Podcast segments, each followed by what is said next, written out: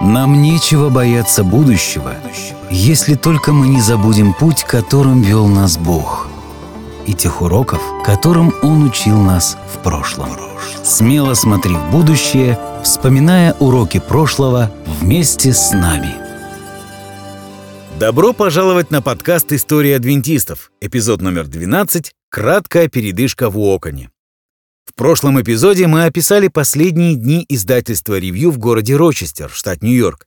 Жизнь супругов Уайт в этом городе проходила в болезнях и стесненных обстоятельствах и напоминала режим Аврала, когда вы сдаете план в конце года, только все это повторяется изо дня в день.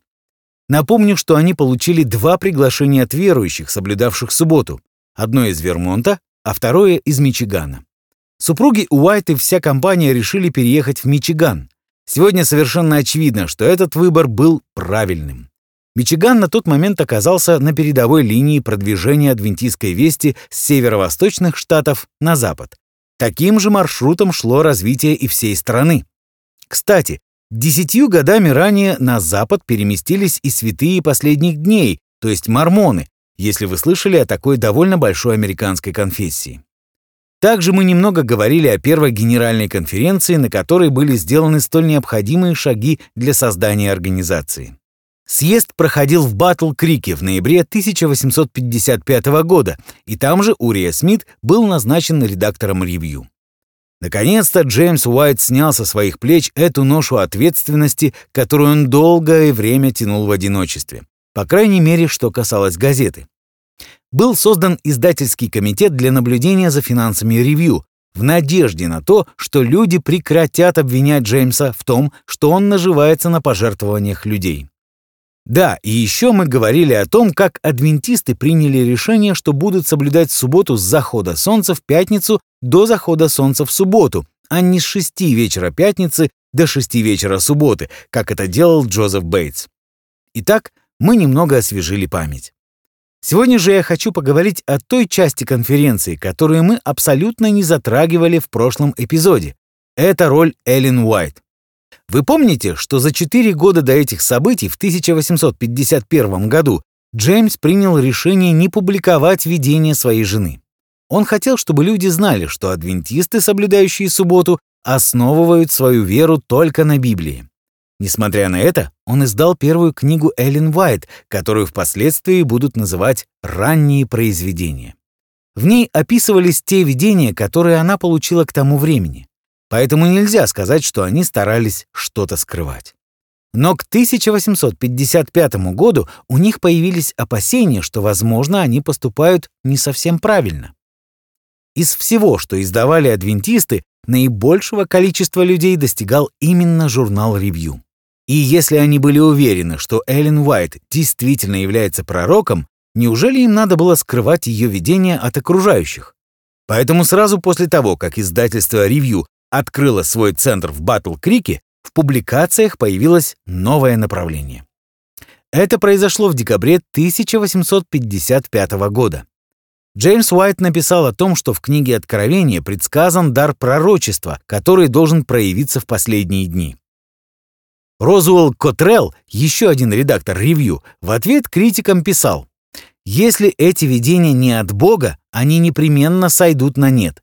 Эллен Уайт искренне поддержала этот подход. Новая стратегия в ревью по существу была следующей. Мы публикуем это, а вы принимаете решение.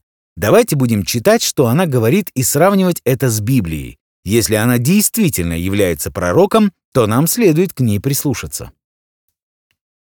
И снова они сделали акцент на Библии в качестве того, во что они верили, включая их веру о даре Эллен Уайт. Библия содержит отличные тесты, следуя которым можно определить, истинный ли это пророк или нет. Поэтому всем последователям было предложено Испытайте и протестируйте видение Эллен Уайт. Это был очень практичный подход. Если предсказания этой женщины на самом деле не от Бога, то они не исполнятся. Все очень просто. Реорганизация издательства «Ревью» дала Джеймсу небольшую передышку в делах.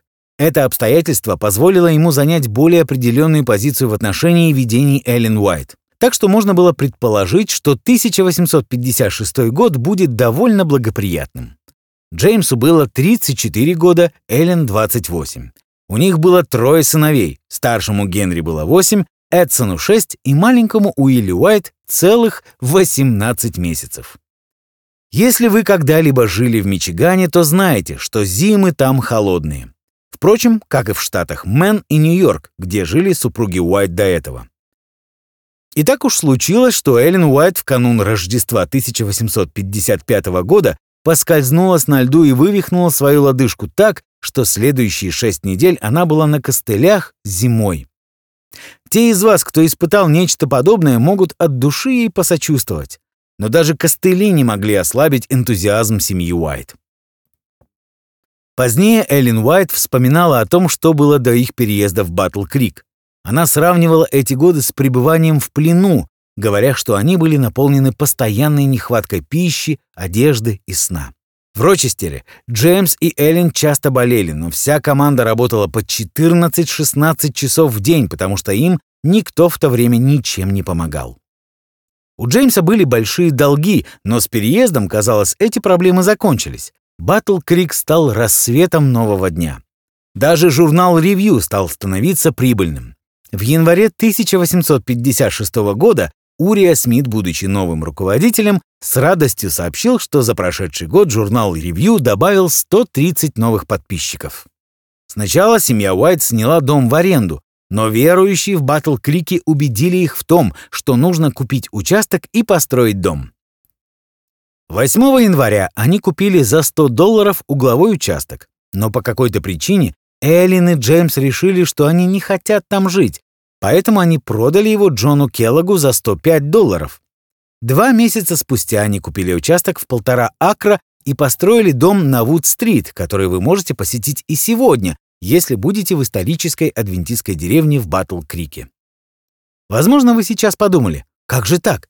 Ведь всего несколько месяцев назад они были такими подавленными и бедными, и вдруг такая перемена? Это верно. До первой генеральной конференции в ноябре 1855 года у Джеймса был долг около тысячи долларов. Тогда собратья решили выплатить этот долг, а Джеймсу назначить небольшую зарплату.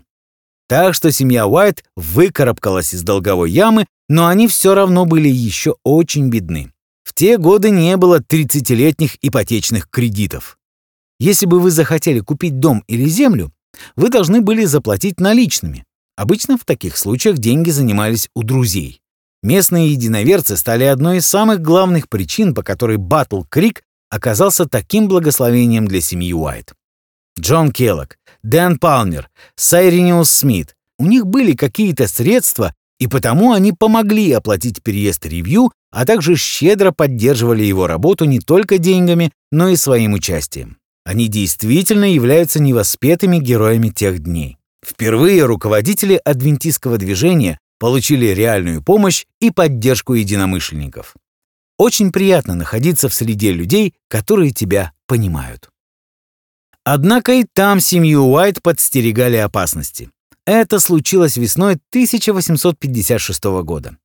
В то время, когда кухарка семьи Уайт, женщина по имени Дженни, вышла во двор что-то взять, двухлетний Уилли играл со шваброй и ведром на кухне. Если вы родитель, то вы уже догадались, что произошло дальше. Когда Дженни вернулась в дом, она увидела, что Уилли, насквозь промокший, неподвижно лежит на полу. Она закричала и побежала к Эллен. «Он утонул! Он утонул!» Эллен спросил ее, была ли вода горячей или холодной. Дженни задумалась на секунду и сказала, что вода была холодной. Эллен велела ей позвать Джеймса и вызвать доктора, а сама стала делать попытки привести сына в чувство. Она разрезала его мокрую одежду и пыталась извлечь из его легких воду. Когда пришел Джеймс, сосед посоветовал ему забрать мертвого ребенка из рук этой женщины. «Нет», — сказал Джеймс, — «это ее ребенок, и никто не должен отнимать его у нее». Где-то после 20 минут, которые показались вечностью, Уилли открыл глаза, и в них опять зажегся огонек жизни. Так что взволнованные мамочки могут успокоиться. С ним все будет хорошо. Уже в те дни стали формироваться принципы, которые сегодня стали как бы частью адвентистского ДНК. Например, Джон Андрюс и Джеймс Уайт использовали журнал «Ревью» для того, чтобы противостоять табаку. Некий верующий из Хастинга, штат Мичиган, даже написал статью о том, что табак является идолопоклонством из-за его разрушительных и вызывающих зависимость свойств. А Джеймс в одной из своих статей отвечал то ли настоящему, то ли выдуманному персонажу, который жаловался на то, что он не может себе позволить подписку на ревью, которая стоила целых 2 доллара в год. В статье Джеймс спрашивает его, покупает ли он себе кофе, чай и табак, которые стоят намного больше, чем 2 доллара. Джеймс считал употребление табака отвратительным занятием. Он писал, что такие люди являются рабами аппетита и похоти, что они идут на поводу своего нездорового влечения, в то время как их семейный алтарь, возможно, разрушен. И закончил он свою заметку так. Как бережно выкладывают они на прилавке пакетики с табаком и подобными ему ядами, и с каким страстным обожанием подходят к ним покупатели. О, как это отвратительно! Меня просто тошнит от этого, и я не могу на это смотреть. Иногда ревью печатала и довольно необычные заметки. Например, в выпуске от 9 октября 1856 года была информация о том, что стоимость военно-морского флота Англии на 300 тысяч фунтов стерлингов больше, чем стоимость всех сельскохозяйственных земель в стране. Эта заметка называлась «Сравнительная стоимость меча и орала». И главная мысль заключалась в том, что в таких странах сместились приоритеты, и, возможно, они должны больше платить людям, работающим на фермах. И заканчивалась эта заметка загадочным предложением. Подобное состояние вещей заставляет делать серьезные выводы. В том же номере публиковались слухи о том, какими роскошными были некоторые новые методистские церкви. А в заключительном предложении автор заметки писал, перевернулся ли бы Джон Уэсли в своей могиле, увидев все это, я не могу сказать. К счастью, никто, кажется, не отправился на могилу Уэсли, чтобы проверить это предположение. Семья Уайт переехала в Батл Крик не только потому, что появилась возможность развития издательства «Ревью». Причин, по которым был выбран Мичиган, было несколько. Во-первых, там проживали посвященные и ревностные адвентисты, а во-вторых, переезд на Запад был частью всеобщего движения, охватившего всю страну. Американцы массово осваивали западные территории. Среди них были и адвентисты. Упомянем таких, как Ездра Батлер из штата Вермонт и уже знакомые нам семьи из Парижа, находящегося в штате Мэн, Эдвард Андрюс и Сиприан Стивенс. Всего около 30 адвентистов, соблюдавших субботу, переехали из северо-восточных штатов в штат Айова. Очень важно понять тот ажиотаж по отношению к землям, который охватил Соединенные Штаты в то время. Каждый год десятки тысяч людей направлялись на запад не только за дешевой землей, но и за золотом, которое тогда добывали в Калифорнии. Всего за 20 лет, к 1850 году, население штата Айова выросло с нуля до 200 тысяч человек. Поэтому, когда адвентисты переезжали на запад, где были неосвоенные земли, это не было похоже на переезд в горы подальше от людей и цивилизации. Запад был тем местом, где энергия била ключом. Там зарождалась американская мечта. Это была возможность определить свою судьбу. Это было дико, опасно, тяжело, но это было новое начало для многих людей. Переехавшие адвентистские семьи поселились в крошечном городке под названием Уокон. Почему именно Уокон? Кто его знает? Большинство поселенцев изначально селились в восточной части Айовы, потому что в отличие от остальной абсолютно плоской территории штата, там было много деревьев, подходящих для строительства. В то время Уокон был быстро развивающимся, совершенно новым городком. Название свое он получил в честь вождя коренного племени индейцев Виннибага, который стал союзником американцев. Ну а потом, как вы догадываетесь, все племя вынудили переехать в Миннесоту. Первые 10 лет, основанный в 1849 году, город боролся с соседним городком Лансинг за право быть главным городом округа. Когда в Лансинге предложили построить здание суда стоимостью в 8 тысяч долларов, Уокон в пику этому решению построил здание суда за 13 635 долларов. Как только это экстравагантное здание суда было построено, оно оказалось невостребованным, потому что Лансинг объединился с другим городом, и обратился с петицией к законодательной власти дать им статус главного города округа. И они его получили. Однако Уокон попытался вернуть это звание себе.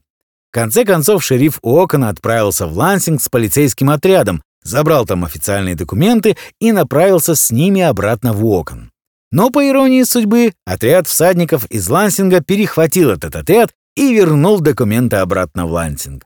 И только в 1867 году Верховный суд штата Айова вынес окончательное решение, что Уокон действительно является главным городом в округе, и так это осталось и по сей день. Трудно сказать, какую сторону в этом затянувшемся споре заняли вновь прибывшие адвентисты, но однозначно, что их присутствие не могло быть незамечено. Когда в город переехало 30 адвентистов, там жило всего несколько сотен человек. Для некоторых из этих адвентистов Окон стал новым началом. Их фермерские хозяйства на Востоке разорились, и это послужило большим стимулом для переезда на Запад. Таким образом, Окон стал передовым форпостом для переезжающих на Запад адвентистов. Однако не все двинулись на Запад. Джон Лавбора отправился со своей палаткой в свой родной город Нью-Йорк. Он устанавливал ее везде, где только было можно, и от всей души проповедовал. Прошлый раз мы лишь немного затронули этот новый вид собраний, когда ставилась огромная палатка и проводились встречи в самых различных местах. Огромная палатка или шатер — это нечто сугубо адвентистское, потому что единственными организациями, которые устанавливали шатры-палатки в те времена, были цирки и вот такие проповедники. Правда, у Уильяма Миллера тоже была большая палатка, но вряд ли кто-то из адвентистов хотел, чтобы его сравнивали с ушедшим в лету движением миллеритов. Лавбора был истинным пионером этих палаточных собраний, хотя и Джозеф Бейтс также в этом деле неплохо преуспел. Он был первым адвентистским проповедником, который использовал палатку для богослужений в июне 1854 года, когда ее купили и привезли в Батл-Крик а купил и привез эту палатку человек по имени Мерит Корнелл, который затем также принимал участие в служении проповеди. Лавбора и Корнелл проповедовали в Батл-Крике в течение трех дней, а в воскресенье палаточное служение посетило тысяча человек. Первая тема Лавбора была посвящена второй главе книги Даниила. Эта тема традиционно является первой темой на евангельских мероприятиях адвентистов седьмого дня и сегодня. Теперь вы видите, откуда пошла эта традиция. Примерно в то же самое время, когда Лавбор всей души проповедовал в Батл-Крике, Джеймс и Эйлин Уайт были в поезде, потерпевшем крушение в нескольких милях от Джексона, штат Мичиган. Когда Джеймс и Эллен сели в свой спальный вагон, Эллен почувствовала, что им нужно пересесть в другой вагон. Они так и сделали, что было очень кстати, потому что тот первый вагон сильно разбился, когда поезд сошел с рельс. Между тем, проповеди Лавбора приносили свои плоды и намного позднее. Так, два человека из города Рина, штат Невада, услышав, как Лавбора проповедует, сказали, «Мы слышали тебя в Батл-Крике, нам понравилась твоя весть, мы хотим присоединиться к вам». Это произошло спустя 24 года после его проповеди в Батл-Крике. Еще позже, в 1914 году, некая женщина почувствовала побуждение присоединиться к адвентистской церкви в результате событий Первой мировой войны. Она засвидетельствовала, что ее выбор был результатом проповеди Лавбора, которую она слышала 60 лет назад в палатке в Батл-Крике. Видимо, Лавбора был хорошим проповедником, по крайней мере, надолго запоминающимся. Одна из особенностей, которую мы знаем из свидетельств его современников, заключалась в том, что люди могли слышать его сильный голос на расстоянии почти одного километра. Надо отметить, что в эпоху, когда микрофонов еще не было, такой голос был не только нужен, но и действительно необходим. Лавбора и Корнелл были командой, и вместе они прекрасно совершали это служение. Они проповедовали по всему Среднему Западу, начиная с Мичигана, а затем двинулись обратно на восток. Они не были уверены, что смогут удерживать внимание людей на своих встречах больше недели, поэтому они, не слишком глубоко вдаваясь в детали, просто освещали основы того, во что верили адвентисты. Разумеется, что их деятельность нуждалась в финансировании. Поэтому эти двое четыре дня в неделю работали на полях, а в выходные дни проповедовали. Джеймс предложил им зарабатывать на продаже некоторых трактатов, которые печатало издательство «Ревью». Идея была неплохой, но только проблема заключалась в том, что последние 10 лет эти трактаты трудно было не то что продавать, а даже раздавать бесплатно. Поэтому они взяли очень небольшую партию. Тогда еще не было прецедента такого рода служения, если не считать того небольшого опыта, который был у Джозефа Бейтса, когда он проводил короткие дискуссионные встречи в незнакомых городках. Но вот однажды Лавбора вступил в дискуссию с одним методистским пастором, и когда они стали обсуждать вопрос изменения субботы на воскресенье в первые несколько столетий христианской истории, собралась огромная толпа. Закончив дискуссию, они в тот вечер смогли продать трактатов на 50 долларов. Я представляю себе, как Лавбора и Корнул рассуждали в тот вечер в своей палатке, когда подсчитывали деньги. Итак, когда мы пытаемся раздавать эти трактаты бесплатно, они никому не нужны. Но если мы их продаем, то каждый желает приобрести себе копию. Интересно получается. Эллен Уайт предложила, чтобы они проводили встречи на одном месте вместо одной недели вплоть до шести недель, и тогда им не надо будет так много передвигаться. Они прислушались к ее совету, и результаты были прекрасными. Попробуйте догадаться, где Лавбора провел весь 1855 год и первую половину 1856 года. Именно. Почти все это время он провел в огромной палатке, проповедуя людям адвентистскую весть.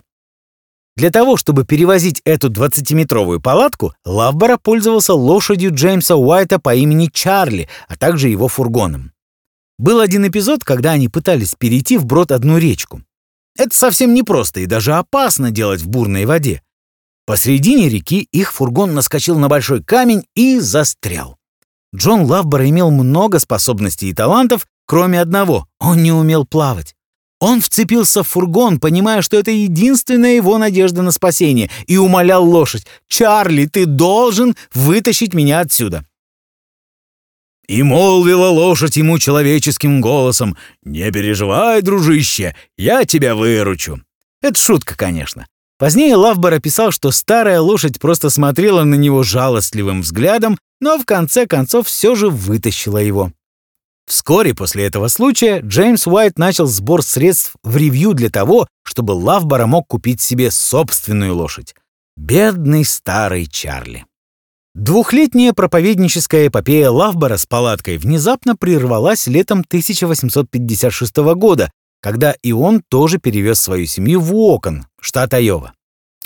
Несколько недель спустя Джон Андрюс тоже оставил свою проповедническую деятельность и переехал туда же, в Уокон. Основная проблема была финансовая. Помните, мы говорили, что все то время, когда Лавбора ездил с палаткой и проповедями по штатам Нью-Йорк и Пенсильвания, ему приходилось работать по 4 дня в неделю на поле, чтобы покрыть свои расходы. Однако те 4 доллара, которые он получал за свою работу, были слишком мизерной суммой, чтобы содержать лошадь, фургон и постоянно переезжать с места на место. А если учесть, что у него дома была жена, которую он очень редко видел, то было ясно, что он находился в крайней нужде. Лавбора и Корнелл довольно сильно зависели от добровольных даров тех людей, которые приходили, чтобы услышать их проповеди. Им иногда приносили кукурузу и мясо, но очень редко их поддерживали финансами. К лету жена Лавбора Мэри не выдержала. «Все, с меня хватит, так жить мы больше не можем». Джон Андрюс пригласил Лавбора помочь ему обрабатывать небольшой участок земли в Уоконе, чтобы кормить свои семьи, и Лавбора согласился. К концу ноября Андрюс стал продавцом в центральном магазине Уокона. Когда Лавбора переезжал в Уокон, то надеялся, что он и там будет проповедовать. Когда же он прибыл сюда, то увидел, что люди на новых землях селились настолько далеко друг от друга, что их невозможно было собрать вместе навстречу. Кроме того, все было очень дорого, поэтому все свое время он теперь проводил на своей новой работе — плотником. Позже Андрюс, вспоминая свою жизнь перед переездом в Окон, напишет Менее чем за пять лет я был совершенно истощен и эмоционально, и материально. Они считали каждый цент. Они работали, как говорится, на износ. Нагрузка была намного больше, чем они могли вынести. Два самых перспективных молодых проповедника зарождающегося адвентистского движения вышли из строя и были эмоционально истощены. Они просто выдохлись и сгорели. Было много позитивных результатов от того, что адвентисты начали переезжать на Запад, но это означало и то, что теперь на плечи все тех же проповедников и лидеров ложилась ответственность не только за северо-восточные штаты, но и за территорию от штата Мэн на востоке до штата Айова на Среднем Западе. Примерно в это же время Джеймс Уайт поднял в ревью дискуссию о том, что, возможно, ладикийскую весть в книге Откровения в третьей главе, обращенную к равнодушным, ни холодным, ни горячим христианам, адвентистам надо применять к себе, а не к последователям Джошуа Хаймса, то есть адвентистам первого дня, как они думали раньше. Это вызвало некий переполох, тем более, что это мнение разделяла и Эллен Уайт. Супруги Уайт, а они были далеко не одиноки в этом мнении, видели, что среди верующих распространяется духовный упадок. Адвентистское движение перестало быть сплоченной группой единомышленников, которые все вместе пережили духовный опыт 1844 года. Это было похоже на то, через что проходила ранняя церковь в книге «Деяния». И это происходило и происходит с каждым движением, с каждой организацией. Стив Джобс основал компанию Apple всего с несколькими людьми, но когда эта компания превратилась в огромную корпорацию в 1980-е годы, он не смог к этому приспособиться. Он просто хотел иметь небольшую команду и создавать новый продукт. Он все больше разочаровывался в толпах новых сотрудников, которые понятия не имели, через что пришлось пройти основателям в начале пути. Такое происходит почти всегда, к сожалению. Примерно так же многие люди рассматривают иммиграционный вопрос в Америке. Если все эти люди из других стран со своими собственными языками, обычаями и едой приедут в Штаты, не станет ли это угрозой основной идеи о том, чем является Америка? То есть вопрос заключается в следующем. Каким образом компания, церковь, страна и тому подобное смогут сохранить свою ДНК или свою уникальность в период бурного роста? Однако это был не просто философский вопрос, над которым можно рассуждать на бизнес-семинарах. Все было очень серьезно. Супруги Уайт в 1856 году не уезжали далеко от Батл-Крика, но ближе к концу года они решили поехать в город Раунд-Гроув, штате Иллинойс. Несмотря на то, что сама поездка была успешной и супруги Уайт очень воодушевились встречами с верующими, проживавшими там, Эллен Уайт получила видение, которое в конечном итоге стало частью ее первого тома «Свидетельств для церкви». Обращаясь к некоторым адвентистам и никого не называя по имени, она писала, что прошлым летом главным стремлением адвентистов было желание взять от этого мира столько, сколько возможно. Она отмечала, что многие спешат переехать на Запад, движимые жаждой наживы, и что они стали работать по субботам. Она не говорила, что все поступали именно так, но проблема была довольно серьезной. Она упрекала их в том, что многие из них занимаются коммерцией и стали притчей во языцах среди неверующих за свою неуступчивость и жесткость в торговле. Она говорит, что таковым лучше было бы немного потерять, но показать лучший пример миру, сделать своих братьев более счастливыми. Еще она говорила, что бережливость иных христиан превращается в мелочность, и единственной целью их жизни становится умножение собственных сокровищ, а не жертва ради дела, как это было у нее, у Джеймса, у Бейтса и у многих других в самом начале движения. «Щедрость порождает щедрость», — напоминает она им.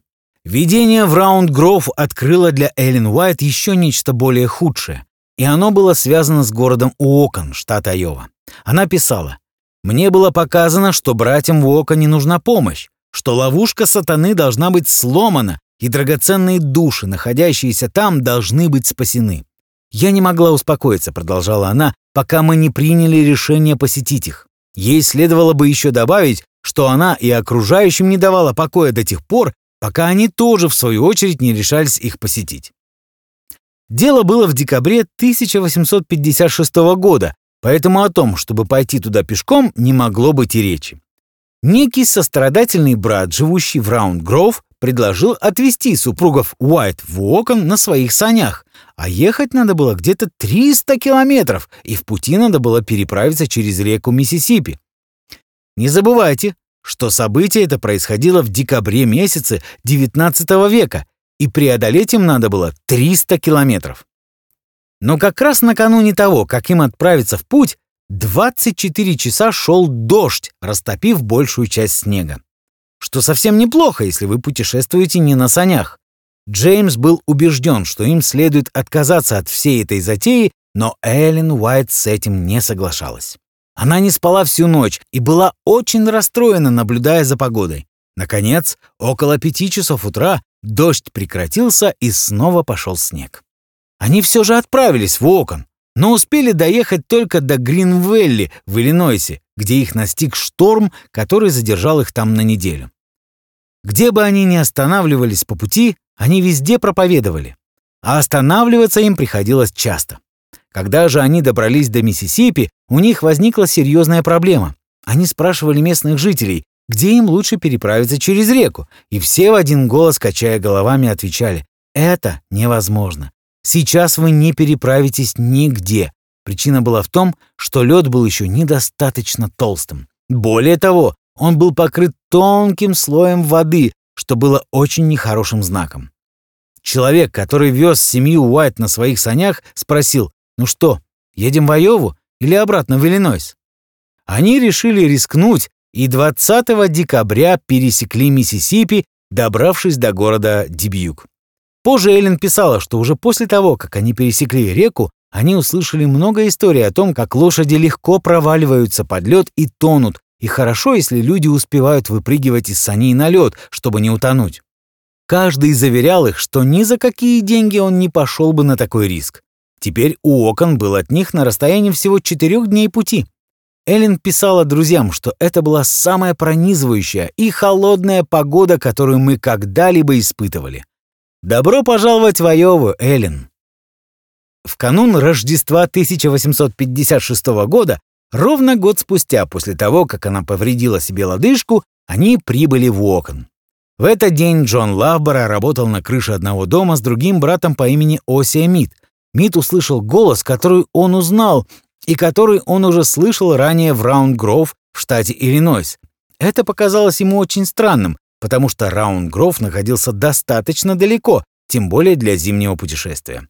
Лавбора и Мид спустились вниз и увидели Эллен Уайт. Приветствуя их, Эллен обратилась к Лавбора с вопросом «Что ты здесь делаешь, Илья?» Это была цитата из Библии, вернее, вопрос, с которым Бог обратился к Илье, когда он убежал и спрятался. А Бог явился ему и спросил, что он делает в этом пустынном месте, в то время как ему надо было совершать очень важную работу. Лавбор, однако, не понял, что это библейская фраза, и потому просто ответил. «Мы с братом Мидом столярничаем, и сейчас как раз ремонтируем крышу. Эллен Уайт вновь повторила вопрос. «Что ты здесь делаешь, Илья?» Лавбора начал догадываться, что за этим вопросом стоит нечто большее, и на этот раз промолчал. Тогда Эллен Уайт в третий раз спросила его. «Что ты здесь делаешь, Илья?» Было ясно, что она не считала, что Лавбора должен заниматься плотницкой работой с братом Мидом. Это все, что нужно было сказать Эллен Уайт, чтобы Лавбора пришел к убеждению, что ему нужно вернуться назад, к духовному труду. Позже он напишет, что если бы эти люди, имея в виду супругов Уайт, свалились на нас с неба, они вряд ли удивили бы нас больше.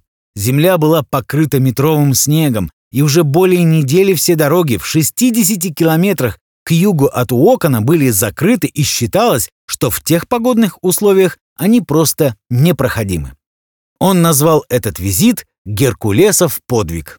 Супруги Уайт остались и провели серию собраний в Оконе. Их визит был для всех, а не только для Лавбора и Андрюса, который, кстати, тоже решил откликнуться на призыв вернуться к евангельской работе. Мэри Лавбора заметила, что она была уверена, что ей со своим мужем удалось уйти так далеко, что супруги Уайт здесь их точно не найдут. Однако теперь она была очень рада, что они приехали. В Оконе произошло духовное пробуждение. Люди как будто проснулись от апатии. Джеймс Уайт говорил, что эти встречи были самыми влиятельными из тех, что мы имели за последние несколько лет, и во многих отношениях они были самыми действенными из всех, которые когда-либо мы проводили. Были слезы и объятия, и много радости. У Андрюса и Лавбора было много вполне обоснованных жалоб, когда им приходилось работать на износ и практически не получать никакой зарплаты, но они не обращались с этими жалобами в Батл-Крик. Они просто, перегорев, ушли, оставив служение. Ведь у Джеймса Уайта тоже были немалые проблемы, в том числе и финансовые. Но Генеральная конференция рассмотрела их и нашла приемлемое решение. Он не бросил и не оставил свою работу. Я думаю, что именно это и было их проблемой. 1 мая 1857 года Лавбора напишет. «Я навсегда сложил в ящик свои плотницкие инструменты, попрощался с людьми в Уоконе и направился с супругами Уайт в Иллинойс. Лавбора принял участие в том служении, которое супруги Уайт, вернувшись в Раундгров, совершали в течение следующих трех месяцев. Он получил в качестве оплаты там бесплатную комнату и еду, плащ из буйволиной кожи и 10 долларов, которые он отправил своей жене. Понятно, что это было меньше того, что он зарабатывал прежде в Уоконе, то есть проблема с финансами все еще стояла достаточно остро. И кто мог решить ее лучше, чем Джон Андрюс? Но, во-первых, яд, отравивший отношения в Париже, в штате Мэн, вскоре вновь коснется Джеймса Уайта. Вы помните, как кое-кто обвинял Джеймса, что он обманул его с договором об аренде? О, Джон Андрюс, твой отец — это нечто.